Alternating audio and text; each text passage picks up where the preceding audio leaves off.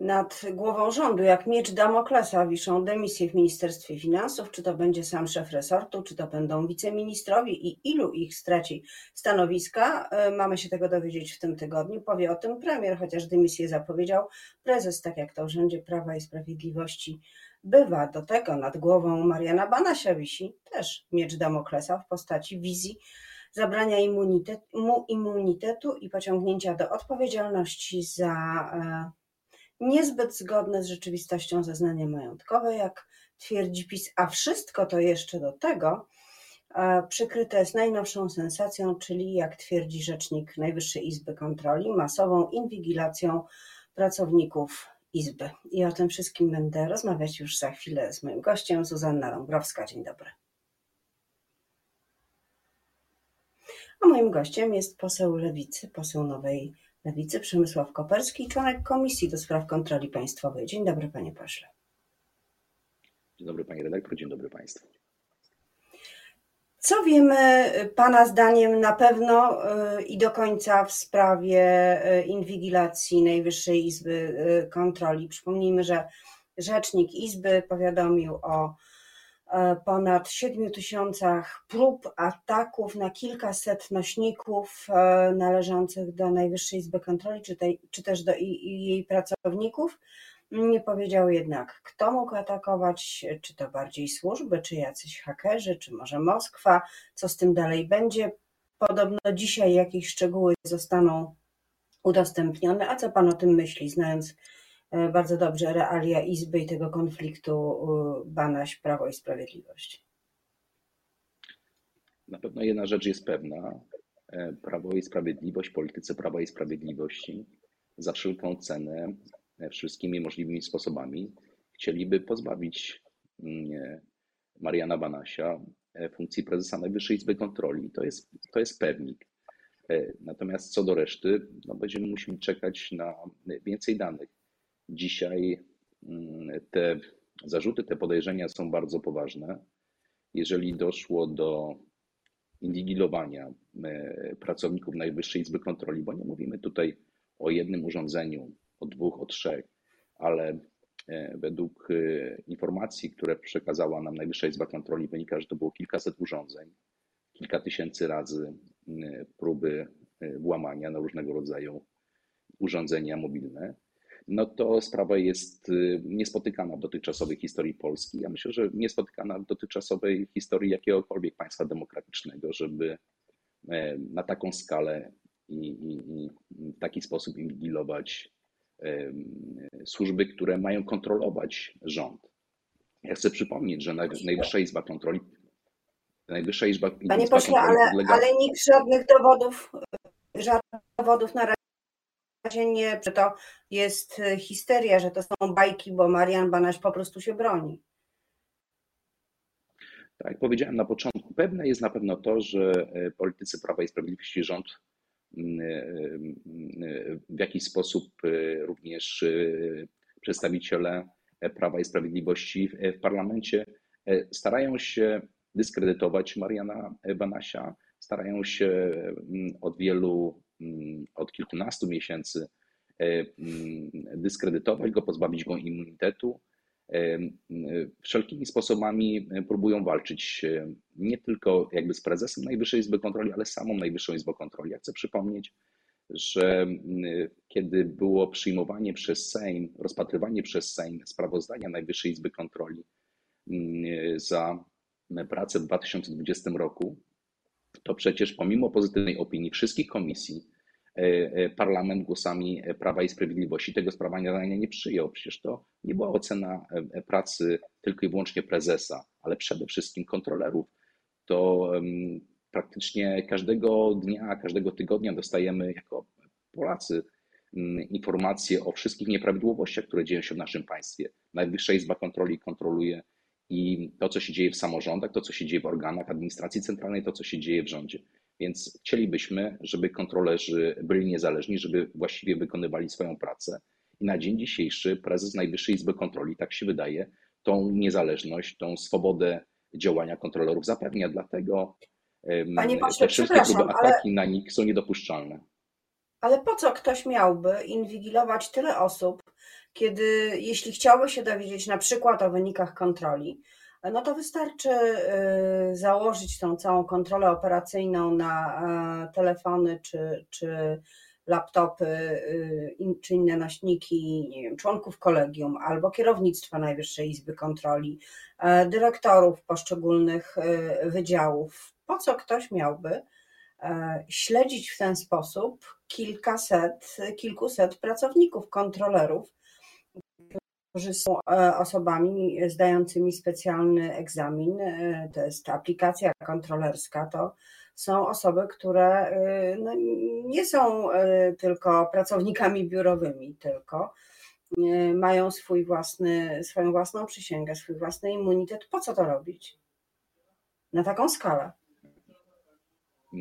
Pani redaktor, właśnie to jest świetne pytanie, po co to robić. Więc jeżeli no czekamy dzisiaj na mm, konferencję prasową e, Najwyższej Izby Kontroli, ale jeżeli pojawią się dowody w tej sprawie, a, a myślę, że tutaj Najwyższa Izba Kontroli no nie jest gołosłowna, no to wtedy Sejm, który ma pieczę nad Najwyższą Izbą Kontroli, przecież to Sejmowi podlega Najwyższa Izba Kontroli, wydaje się, że powinien powołać e, specjalną komisję, która te próby inwigilacji czy inwigilację e, sprawdziłaby i, i, i tak, żeby każdy z nas wiedział, e, czy doszło do tego ataku, ataku i kto miał w tym interes.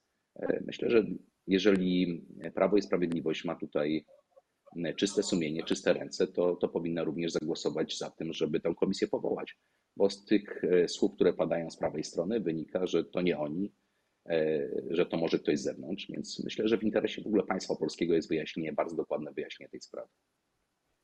No ale jeśli chodzi o Komisję do Spraw Pegasusa, to chyba szanse na jej powołanie maleją, bo są bardzo duże wątpliwości. Jest zamówiona ekspertyza w sprawie tego, czy Paweł Kukiz może być członkiem komisji, a co za tym idzie, czy może być jej przewodniczącym, czego zażądał w zamian za zgłoszenie e, projektu e, ustawy. I zdaje się, że entuzjazm Donalda Tuska, szefa największej partii opozycyjnej, trochę osłabł w tej sprawie. Czy pan nadal wierzy w to, że komisja powstanie? Wydaje mi się, że wszystko jest możliwe dzisiaj. Wiemy, że sam Paweł Kukiz jest bardzo chimeryczny. Raz mówi tak, raz mówi tak. E, to się praktycznie zmienia z posiedzenia na posiedzenie. Natomiast wydaje mi się, że nie ma żadnych przeszkód prawnych z tej informacji, które ja posiadam, żeby taką komisję E, z udziałem przedstawicieli nie tylko klubów parlamentarnych, ale również kół poselskich powołać. Jeżeli by się tak stało, jeżeli komisja by została powołana, czy sądzi Pan, że to było, byłby jednocześnie moment przesilenia politycznego? No bo y, trochę trudno sobie wyobrazić, że PiS traci większość w takiej sprawie, w sprawie zupełnie kluczowej, Chyba, że byłaby inna decyzja polityczna, że jednak, że jednak na jej forum PiS przejdzie do ataku, ale też trudno mi to sobie wyobrazić. Mm, I też nie sądzę, żeby którakolwiek partia posiadająca większość sejmową dawała się grillować. No, może za wyjątkiem SLD kiedyś, co dobrze pamiętamy. Od razu takie skojarzenia mi się nasunęły. No, to była najsłynniejsza komisja śledcza. Tak ale też wszyscy są e, politycy, są e, bogatsi o doświadczenia mm, e, tamtej komisji i, i tego, co się później wydarzyło. Natomiast przecież intencją nie jest to, żeby doprowadzać do jakichś zmian politycznych w wyniku powołania komisji, tylko żeby wyjaśnić sprawę do, do, do sedna, do, do samej kości. I jeżeli, jak powiedziałem, te intencje polityków Prawa i Sprawiedliwości są szczere, to, to też powinni zagłosować za. E, ja chcę zwrócić uwagę, pani redaktor, że z tych informacji, które mm, coraz szerzej zataczają kręgi, wynika, że to nie tylko potencjalnie e, był podsłuchiwany e, zespół kontrolowy Najwyższej Izby Kontroli, nie tylko adwokaci, prokuratorzy, politycy, ale również politycy związani z Prawem i Sprawiedliwością mogli być podsłuchiwani. Więc wydaje mi się, że również w tym obozie może znaleźć się grupa osób, która chciałaby jednak tę sprawę wyjaśnić do końca. A czy posłowie i posłanki lewicy wysłali już swoje telefony, czy też skopiowane y, dane, wartość, pamięć y, ze swoich telefonów, żeby sprawdzić, y, czy PiS was podsłuchiwał? Pani redaktor, ja takich czynności nie wykonywałem. A czy ktoś, o kim pan wie, że to zrobił, dostał już wyniki? Bo y, Nie. zdaniem ekspertów, zdaniem ekspertów jest to y, kluczowe, to jakie będą przychodziły zwrotne informacje, dlatego czy ta afera będzie zataczała coraz szersze kręgi, y, czy nie. Dlatego, dlatego pytam, na ile powszechnie parlamentarzyści y, domagają się takiej wiedzy. Ja myślę, że to jest perspektywa najbliższych kilku tygodni i, i myślę, że większość z parlamentarzystów z tej opcji będzie chciała skorzystać albo skorzysta. Wtedy, wtedy będę mógł coś więcej na ten temat powiedzieć. Nie mam potwierdzonej informacji e, z klubu parlamentarnego Le- Lewicy, kto z koleżanek, kolegów e, mm, znajduje się na tej, list, na tej liście. Czyli lista jest. E, Nie mam, pani redaktor, e, nie mam potwierdzenia w tym zakresie. E, Chciałabym zapytać e, jeszcze pana jako e, samorządowca z politycznego pochodzenia, tak można, tak można powiedzieć, o Polski Ład, bo z jednej strony no widać, że większość Prawa i Sprawiedliwości, o ile jest większością, męczy się bardzo z wszelkimi próbami wprowadzenia e, zmian dotyczących Izby Dyscyplinarnej, co za tym idzie, nie ma pieniędzy z Polskiego Ładu. Y, Dla Polskiego Ładu nie ma pieniędzy z Krajowego Planu Odbudowy, to się łączy jednak, e, bo jak gdzieś ubędzie, to, to gdzieś przybędzie albo odwrotnie. Mm, Więc chciałam zapytać, czy, y, czy Pan tęskni za e, Polskim Ładem, myśląc o miastach, o różnych inwestycjach, które są opisane, wpisane już e, w plany, czy też y, nie ma właściwie z tym problemu, bo jak jakaś gmina ma obiecane te ileś milionów na konkretne inwestycje, to je dostanie i nie ma tu zagrożenia. No patrzymy, jaki jest bała- bałagan z pensjami, jak będzie z samorządami. No przede wszystkim e, trzeba jasno powiedzieć, że samorządy zostały okradzione. Mieszkańcy e, gmin, miast, powiatów, województw zostali e, pozbawieni środków finansowych, które były do tej pory im należne. Mm, I ta sprawa jest jakby oczywista i, i to można potwierdzić w każdej gminie. Ja mm, końcem ubiegłego roku brałem udział w wielu sesjach budżetowych na terenie mojego okręgu wyborczego. To jest mm, południe województwa śląskiego, Bielsko-Biała, Cieszyn, Żywiec, Pszczyna. I e, pani redaktor, szanowni państwo, no, w żadnym z samorządów, które odwiedziłem, tych pieniędzy nie przybyło, ubyło. I mm, środki finansowe, które do tej pory wpływały, były przeznaczone przede wszystkim na wydatki e, bieżące. Natomiast to, co w jakiś sposób rekompensuje te utraty, to są środki przeznaczone na inwestycje. Więc y, owszem, w niektórych samorządach tych pieniędzy jest zdecydowanie mniej niż, niż samorządy straciły, ale w niektórych samorządach faktycznie będzie można wybudować nowy kilometr drogi, chodnika e, czy zbudować most. Natomiast y, zabraknie pieniędzy na ogrzewanie przedszkoli, na zapłatę wynagrodzeń i ponoszenie wynagrodzeń e, pracownikom kultury, bibliotek. E, Zabraknie środków finansowych na odśnieżanie, na budżety obywatelskie i to wszystko y, przełoży się na e, pogorszenie usług publicznych, które realizują gminy. Czyli tak naprawdę to, to nie dany wójt, burmistrz czy rada zostali pozbawieni środków finansowych, ale e, tych środków finansowych zostali pozbawieni mieszkańcy. I mieszkańcy naprawdę bardzo mocno już odczuwają te negatywne skutki, a, a mm, e, jakby wynik tych zmian podatkowych dopiero powoli odczuwamy. Mamy za sobą raptem styczeń. A czy na mapę tych niedoborów finansowych, tych pieniędzy, które samorządy straciły, da się nałożyć mapę wpływów politycznych? Czy to jest takie proste, że można popatrzeć na to, skąd pochodzi burmistrz, albo wójt, albo y, starosta z jakiej partii, powiedzieć, aha, no tak, oni dostali, a ci nie dostali, bo ci są z opozycji. Czy nie ma takiego przełożenia? Bo takie oskarżenia były przy poprzednim mechanizmie podziału środków.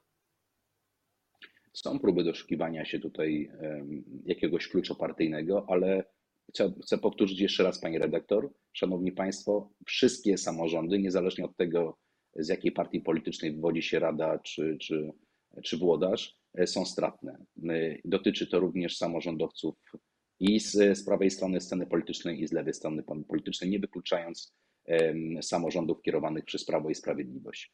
Więc e, wszyscy dostają równo em, jeżeli chodzi o cięcie.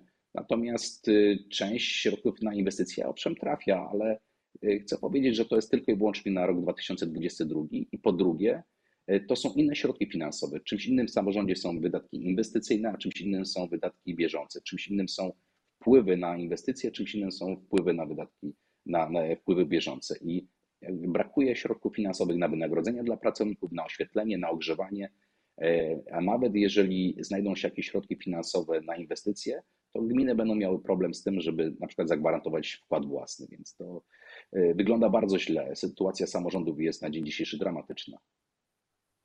Prezes Jarosław zapowiedział dymisję w Ministerstwie e, Finansów. Podobno premier Morawiecki ma je ogłosić w tym tygodniu.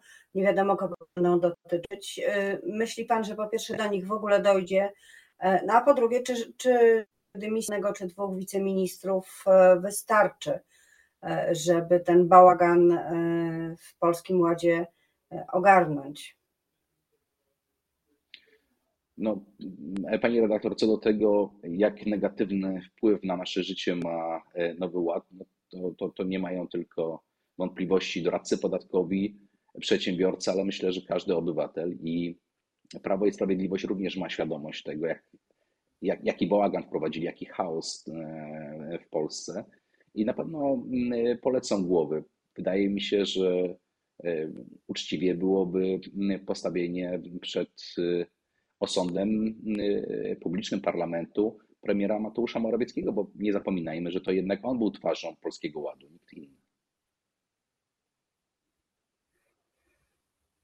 W takim razie z tą właśnie polityczną puentą witamy nowy tydzień. Luty w polskiej polityce na pewno nie pozwoli nam się nudzić. Bardzo dziękuję za rozmowę. Poseł Nowej Lewicy Przemysław Koperski. A my czekamy na najbliższe posiedzenie Komisji do Spraw Kontroli Państwowej, która ma się odbyć już w środę. Mam nadzieję, że również ten temat inwigilacji w NIK-u zostanie poruszony. Dziękuję bardzo. Dziękuję, do usłyszenia, do zobaczenia.